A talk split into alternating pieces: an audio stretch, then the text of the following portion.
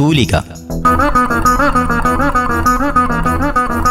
എഴുത്തുകാരെയും രചനകളെയും പരിചയപ്പെടുത്തുന്നു. നിർവഹണം സ്വപ്ന രാജേഷ്. നമസ്കാരം പ്രിയ ശ്രോതാക്കളെ. തൂലികയുടെ പുതിയൊരധ്യായത്തിലേക്ക് എല്ലാ പ്രിയപ്പെട്ടവർക്കും സ്വാഗതം. കഴിഞ്ഞ ആഴ്ച തൂലികയിൽ നമ്മോടൊപ്പം ഉണ്ടായിരുന്ന കവിയും സംഗീത സംവിധായകനുമായ ജിത്തു തമ്പുരാന്റെ വിശേഷങ്ങൾ ഈ അധ്യായത്തിലും നിങ്ങൾക്ക് തുടർന്ന് കേൾക്കാം. ഒരു മാവോയിസ്റ്റ് പ്രേമലേഖനം എന്ന അദ്ദേഹത്തിന്റെ ആദ്യ കവിതാ സമാഹാരത്തിൽ കവിതയ്ക്കൊരു കനൽക്കുറിപ്പായി അദ്ദേഹം കുറിച്ചിടുന്ന വാക്കുകൾ ഇങ്ങനെയാണ്. ആയിരം ഇരുട്ടുകളോട് മല്ലടിച്ച് ഉജ്ജ്വല തേജസ്സോടെ ഉദിക്കുന്ന അക്ഷരം എന്ന മഹാസത്യത്തെ നമിച്ച് സമുദായങ്ങളാൽ ചങ്ങലക്കിടപ്പെട്ട പാവം ദൈവത്തോട് സഹതപിച്ച് ഉണരാത്തവരെ തട്ടിയുണർത്താൻ അക്ഷരങ്ങളെ പകുത്തു തരുന്ന ഈ വേളയിൽ സവിനയം നിങ്ങളെ ഞാൻ ഓർമ്മിപ്പിക്കുന്നു. എന്റെ കവിതകളെ പ്രസവിക്കുന്നത് വിശന്ന ചില സിംഹങ്ങളാണ്. എന്റെ കവിതകളെ പ്രസവിക്കുന്നത് വിശന്ന ചില സിംഹങ്ങളാണ് എന്ന്. കേൾക്കാം അദ്ദേഹത്തിന്റെ എഴുത്തുവിശേഷങ്ങൾ ശരിക്കും എഴുതി തുടങ്ങിയത് എപ്പോഴാണ്? എഴുത്തിലേക്ക് കടന്നത് എന്ന് വേണമെങ്കിൽ ചോദിക്കാം. ആ അത് ശരിക്ക് പന്ത്രണ്ടാമത്തെ വയസ്സിൽ അച്ഛന്റെ അടി പേടിച്ചിട്ടാ. അച്ഛൻ നന്നായിട്ട് മദ്യപിക്കുന്ന ഒരാളായിരുന്നു. അപ്പോൾ പെട്ടെന്ന് ദേഷ്യം വരും. മദ്യം എന്ന് പറഞ്ഞാൽ രാവിലെ അദ്ദേഹം തുടങ്ങുമായിരുന്നു എന്നുള്ളതാണ് സത്യം. പിന്നെ അതുകൂടാണ്ട് തമ്പുരാൻ ആണ് അച്ഛൻ. അപ്പോൾ അത് സൽക്കരിക്കാനും കുറേ പേര് കൊണ്ടുവരും. പേരാവൂരുന്ന് മാഹിയിലേക്ക് വലിയ ദൂരമില്ല ആര് പോയിട്ട് വരുമ്പോഴും ചുവന്ന സാധനം കൊണ്ടുകൊടുക്കും. അപ്പം അങ്ങനെ ഈ എന്റെ പന്ത്രണ്ടാമത്തെ വയസ്സിൽ അച്ഛൻ പറയാണ് കവിതാരചന മത്സരമുണ്ട്. അതിന് പോയിട്ട് നീ പങ്കെടുക്കണം എന്ന് പറഞ്ഞു. അപ്പം ഞാൻ വിചാരിക്കണം എന്താണ്? കവിതാരചന എന്ന് പറഞ്ഞാൽ നമ്മൾ എന്തെങ്കിലുമൊക്കെ പഠിച്ചിട്ട് പോയിട്ട് അങ്ങോട്ട് എഴുതിയാൽ മതി. ബൈഹാർട്ട് ചെയ്യാൻ. അപ്പോൾ ചെറുപ്പത്തിൽ തന്നെ നന്നായിട്ട് ബൈഹാർട്ട് ചെയ്യാനുള്ള കഴിവ് കിട്ടിയിട്ടുണ്ട്. നല്ല അടി കിട്ടിയിട്ടാണെങ്കിലും സന്ധ്യാനാമം മൂലം അങ്ങോട്ടാണല്ലോ നമ്മളൊക്കെ തുടങ്ങണത്. അന്ന് ഞാൻ വിചാരിച്ചു തന്നാ. പിന്നെ വളരെ എളുപ്പത്തിലൊരു സാധനം ബൈഹാർട്ട് ചെയ്യാന്ന് അപ്പോഴാണ് അച്ഛൻ പറയുന്നത് ബൈഹാർട്ട് ചെയ്യലല്ല എങ്കിലും നീ കുറച്ച് പഠിച്ചിട്ട് പോ. നല്ലതാണ്. പദത്തിന് നല്ലതാണ്. സമ്പത്തിന് നല്ലതാണ്. അപ്പോൾ ഞാൻ എന്ത് ചെയ്തു ആദ്യം തന്നെ അന്ന് നോക്കുമ്പോൾ അവിടെ തറവാട്ടിൽ ഒരുപാട് ഈ ഇറങ്ങുന്ന ഓണപ്പതിപ്പ് മുഴുവൻ അവിടെ വരും. അപ്പോൾ അന്ന് ഒ എൻ വിയുടെ ജീവന്റെ വൃക്ഷം എന്ന് പറഞ്ഞിട്ടൊരു കവിതയുണ്ട്. പന്ത്രണ്ടാം വയസ്സിലാട്ടോ. പെട്ടെന്ന് അത് വായിച്ചു. അതങ്ങ് ബൈഹാട്ട് ചെയ്തു വേഗം. എരിയുന്ന സൂര്യന്റെ കീഴിൽ തണലേറ്റ മരുഭൂവിലേതോ മഹാപ്രവാസത്തിന്റെ അഴൽ പോലെ നീളുമി പാതയിൽ കാതങ്ങൾ അനവധി പിന്നിട്ട് വന്നതെന്തിനു നാം. ഇങ്ങനെ തുടങ്ങുന്നു. നല്ല സൂപ്പർ കവിതയാണ്. ഓൻവിയുടെ കവിതയിൽ വെച്ച് ഏറ്റവും നല്ലത് എനിക്ക് തോന്നുന്നു ഒരു nineteen ninety three ninety four ആ ഒരു കാലഘട്ടത്തിലാണെന്ന് തോന്നുന്നു. മനോരമ ഓണപ്പതിപ്പിൽ വന്ന ഒരു കവിതയാണ് അത് മറ്റേ ഉജ്ജയിനേക്കാളൊക്കെ നല്ലൊരു കവിതയായിട്ടാണ് എനിക്ക് നിലയിൽ പക്ഷെ അവിടെ എത്തി നോക്കുമ്പോഴാണ് എനിക്ക് മനസ്സിലായത്. അപ്പം എനിക്കിട്ട് പണി തന്നാന്ന്. അതായത് സ്വന്തമായിട്ട് തരുന്ന വിഷയത്തിൽ എഴുതണം എന്നുള്ളത്. അവസാനം എങ്ങനെയൊക്കെ അവർ തന്ന വിഷയം. പൂവിൽ മധുണ്ണാൻ വരുന്ന വണ്ടത്താൻ അങ്ങനെ ഒരു വിഷയമായിരുന്നു. എഴുതി വെച്ചു. എഴുതി നോക്കുമ്പോൾ ഞാൻ നോക്കുമ്പോൾ എന്നെക്കാളും വലിയ ചേട്ടന്മാരും ചേച്ചിമാരൊക്കെ ഉണ്ട്. കണ്ണടയൊക്കെ വെച്ച ബുദ്ധിജീവികളെ വലിയ പൊട്ടൊക്കെ ഇട്ട് മുടിയൊക്കെ മടഞ്ഞിങ്ങനെ ഇട്ട് പാവാടയും ബ്ലൗസൊക്കെ ഇട്ടിട്ടുള്ള ചേച്ചിമാർ അന്നത്തെ ഒരു ഫാഷൻ അറിയാലോ? അവർ കവയിത്രികളാണ് കട്ടിക്കണ്ണടയൊക്കെ ഇട്ടിട്ട്. ലാസ്റ്റ് ഒരു രണ്ടാഴ്ച കഴിഞ്ഞു. രണ്ടാഴ്ച കഴിഞ്ഞപ്പോൾ അവിടുന്ന് ടീച്ചർ വിളിപ്പിച്ചു. എന്നിട്ട് പറഞ്ഞ് നിന്നെ ഹെഡ് മാസ്റ്റർ കാണണം എന്ന് പറഞ്ഞു. പേടിച്ച് വിറച്ച് അവിടെ ചെന്ന് നോക്കുമ്പോൾ മാഷ് തോളത്തട്ടിയിട്ട് പറയാണ് നിനക്ക് ഫസ്റ്റ് ഉണ്ട്. അങ്ങനെയാണ് എഴുത്ത് തുടങ്ങിയതല്ലേ ആ ഒരു സമയത്ത്. ഏതാണ്ട് മുപ്പതിലേറെ സംഗീത ആൽബങ്ങൾ ചെയ്തിട്ടുണ്ട് എന്ന് എനിക്കറിയാം. അതിന്റെ ഒരു എക്സ്പീരിയൻസ് ഒന്ന് ഷെയർ ചെയ്യാമോ? റിനൈസൻസ് ലൈബ്രറിയിൽ ഏകദേശം ഒരു സന്ധ്യ നേരത്തെ ഇങ്ങനെ ഇരിക്കുമ്പോഴാണ് യുക്തിവാദി സംഘത്തിന്റെ അന്നത്തെയും ഇന്നത്തെയും ജില്ലാ കമ്മിറ്റി അംഗമായിട്ടുള്ള ഒരാൾ സാജിഷ് കെ. സാജിഷ് ഏട്ടൻ എന്നോട് പറയാണ് വർഗീസ് നക്സൽ വർഗീസിന്റെ കഥ സീരിയലാവുന്നു ഐസക് മാനന്തവാടി എന്നു പേരുള്ള ഒരാളാണ് അതിന്റെ ഡയറക്ടർ അതിന്റെ ടൈറ്റിൽ സോങ് മധു മ്യൂസിക് ചെയ്യും. നീ അത് വരികൾ എഴുതണം എന്ന് പറഞ്ഞു. ഇപ്പൊ വർഗീസിന്റെ കഥ എന്താണെന്ന് അറിയാമല്ലോ. അങ്ങനെയാണ് ആദ്യമായിട്ട് എഴുതി കൊടുക്കുന്നത്. മധുവേട്ടന ജീവിതത്തിൽ ആദ്യമായിട്ടൊരു വായ്ത്താരി ഇങ്ങനെ വാടിത്തരണം. തരരാരാരാരാ എന്നുള്ള രീതിയിൽ. എന്താ പറയാ? ദൈവം സഹായിച്ച് ആദ്യത്തെ തവണ തന്നെ അത് ട്രാക്കിൽ കുടുങ്ങി. ആദ്യത്തെ വരികൾ തന്നെ. നല്ല ഭംഗിയായിട്ട് പുറത്തോട്ട് വന്നു. അത് കഴിഞ്ഞിട്ടാണ് പിന്നെ മധുവേട്ടൻ തരുന്നത് വലിയൊരു ടാസ്ക്കാണ് മാനന്തവാടി വടേരിയിലെ അതിന്റെ ആൽബം. പത്ത് പാട്ടുകളുടെ ഓഡിയോ. ഈ പത്തിനും വരി എഴുതണം എന്ന് പറഞ്ഞു. അപ്പം എന്നോട് പറഞ്ഞ് നീ വടേരി അമ്പലത്തിൽ പോയിക്കോ? പടിക്കെട്ടിലിരുന്നോ എഴുതിക്കോ? പിന്നെ മ്യൂസിക് ചെയ്യാൻ തുടങ്ങുന്നത് ഗത്യന്തരമില്ലാണ്ട് അതായത് ചില ആൾക്കാർ വന്നിട്ട് പറയാണ് നീ തന്നെ ചെയ്യണം മ്യൂസിക് ചെയ്യണം. ഞങ്ങൾക്കതാണ് ആവശ്യം. അല്ലെങ്കിൽ നിനക്ക് വർക്കില്ല എന്ന് പറയുമ്പോൾ അങ്ങനെ തുടങ്ങിയതാണ്.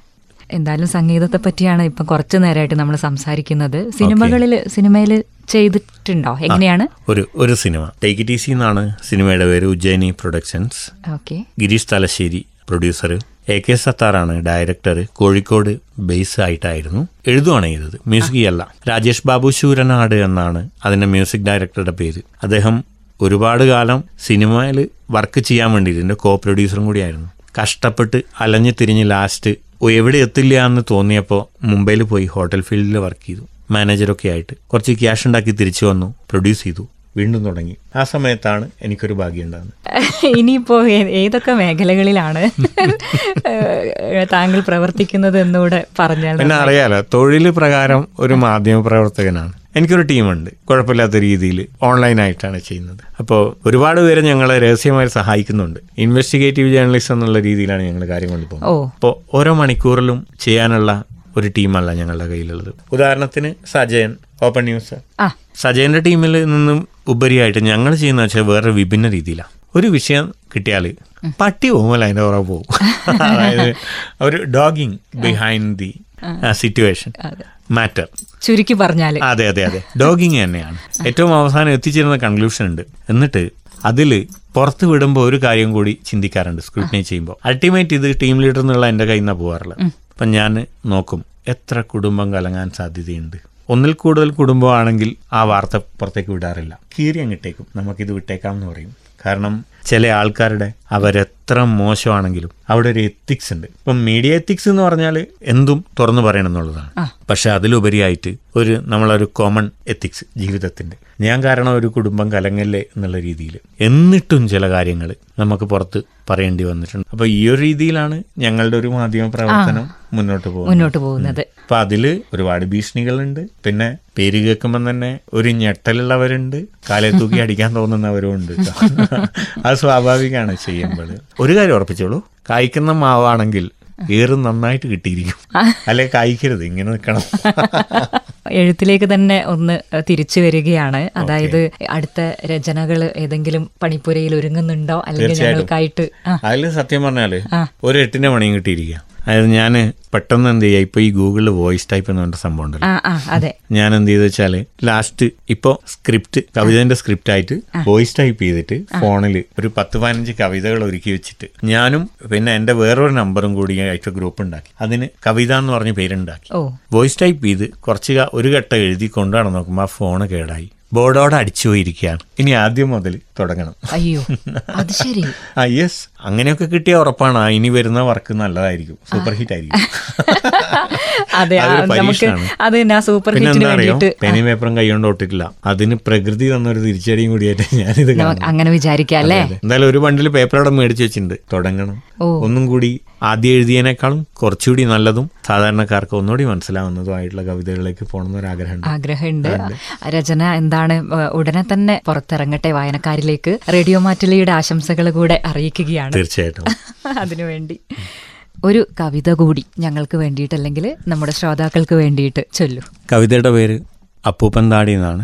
ഇത് പ്രണയ കവിതേന്റെ ഗണത്തിലാണ് ഞാൻ പെടുത്തിയിട്ടുള്ളത്. ഇപ്പൊ കേൾക്കണക്ക് എന്ത് തോന്നുന്നു അറിയില്ല കേട്ടോ. അങ്ങനെ വിഷയം കൂടി ഉണ്ട് അപ്പൊ ഇത് സമർപ്പിക്കുന്നത് പ്രണയം മനസ്സിലുള്ള എല്ലാവർക്കും വേണ്ടിയിട്ടാണ്. സ്നേഹിച്ചു നീ എന്നെ കൊല്ലുന്ന നേരത്ത് ഞാൻ നിനക്കെന്റെ ഹൃദയം തരും. സ്നേഹിച്ചു നീ എന്നെ കൊല്ലുന്ന നേരത്ത് ഞാൻ നിനക്കെന്റെ ഹൃദയം തരും. സ്വപ്നത്തിൽ നാം കണ്ടൊരുണ്ണിയയുറക്കുവാൻ പഞ്ഞിത്തുടുപ്പുള്ള തൊട്ടിൽ തരും. കാഞ്ഞിര കൈപ്പുള്ള ദുഃഖങ്ങളൊക്കെയും കാച്ചിക്കുറുക്കി നാം പങ്കുവെക്കും. നിന്നോടെനിക്കുള്ളതെന്തെന്നറിയുവാൻ ഞാൻ നിന്റെ ചെപ്പ് തുറന്നു നോക്കും. രോമഹർഷത്തിന്റെ കൈത്തോടൊഴുക്കിൽ നാം മീൻ പിടിക്കുന്ന നീ എന്റെ കണ്ണിൻ പുറങ്കടലിൽ തിമിംഗല വേട്ടയാടുന്ന മുക്കുവത്തി. വണ്ടായി ശലഭമായി തുമ്പിയായി വന്നു ഞാൻ പൂവായി നീ നിന്ന സന്ധ്യകളിൽ മഞ്ഞായി തണുത്തിട്ടു കെട്ടിപ്പിടിച്ചു നാം നീല പൊഴിക്കുന്ന ശിശിരങ്ങളിൽ. സങ്കടം പെയ്യുന്ന മേടമേഘങ്ങളായി നമ്മൾ പരസ്പരം നോക്കി നിൽക്കും. ചെങ്കനലൂതുന്നൊരമ്മയായി ആകാശം പൊൻകതിർ പട്ടുടുക്കും. നാം രണ്ടനാഥ പശുക്കളായി മേയുന്ന കൂരിരുൾ പുല്ലിനെ പങ്കുവെക്കാൻ ആരും വരികയില്ലെന്നാലും അത്താഴ പട്ടിണിക്കാരെ നാം കാത്തിരിക്കും. നീലിച്ചു പോയ ചുരുളൻ മുടി തോർത്തി വീടിൻ പുകക്കുഴൽ പാട്ടുപാടും. ദേവദാരു പൂ പെറുക്കുന്ന കുട്ടിയായി ദേഹം നനച്ചു പ്രണയം വരും. കാറ്റിന്റെ ചൂരുള്ള നിന്റെ നിശ്വാസത്തിൽ ആത്മഹത്യക്കായി ഞാൻ കൊതിക്കും. ആകെയുലഞ്ഞ കടമ്പിന്റെ കുട്ടികൾ താരും തളീരും വിടർത്തി നിൽക്കും. നമ്മൾക്കൊരിക്കലും പിരിയുവാനാകില്ല. മണ്ണിൽ നിലാവുള്ള നാളോളവും നമ്മൾ പരസ്പരം നഷ്ടപ്പെടുത്തിയ തെമ്മാടിയായ ഹിമകണങ്ങൾ നീ വഴിയോരത്ത് നിൽക്കുന്നതും കാത്ത് ഞാനിലത്തുമ്പത്തൊളിച്ചിരിക്കും.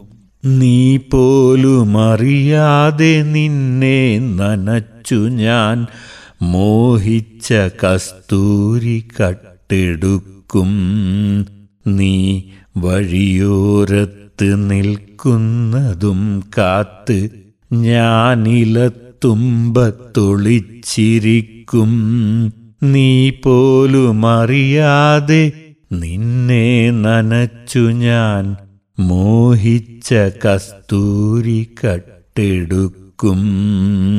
സ്നേഹിച്ചു നീ എന്നെ കൊല്ലുന്ന നേരത്ത് ഞാൻ നിനക്കെന്റെ ഹൃദയം തരും. എന്തായാലും തൂലികയിൽ അതിഥിയായി എത്തിയതിലുള്ള അതിയായ സന്തോഷം അറിയിക്കുകയാണ്. അതുപോലെ തന്നെ കവിതകളിൽ എഴുത്തിലും സംഗീതത്തിലുമൊക്കെ ഇനിയും ഒരുപാട് ദൂരം സഞ്ചരിക്കാൻ കഴിയട്ടെ എന്ന് ആത്മാർത്ഥമായിട്ട് ആശംസിക്കുന്നു. തീർച്ചയായിട്ടും ഒരിക്കൽ കൂടി മാറ്റോലി എനിക്ക് ഒരുപാട് ഫ്രണ്ട്സിനെ തന്നിട്ടുണ്ട്. ഒരാളുടെ പേരെടുത്ത് പറഞ്ഞാൽ എല്ലാവർക്കും ദേഷ്യം വരും. അതുകൊണ്ട് എല്ലാവരും ഒന്നിച്ചൊന്ന് കെട്ടിപ്പിടിക്കുകയാണ്. Thank you. God bless you. എല്ലാവർക്കും ദീർഘായുസ് ഉണ്ടാവട്ടെ. ബൈ ബൈ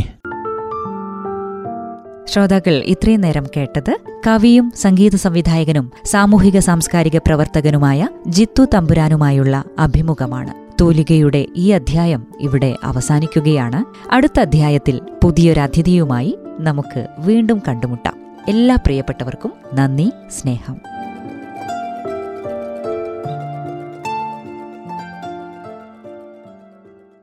നിർവഹണം സ്വപ്ന രാജേഷ്. തൂലിക. എഴുത്തുകാരെയും രചനകളെയും പരിചയപ്പെടുത്തുന്നു.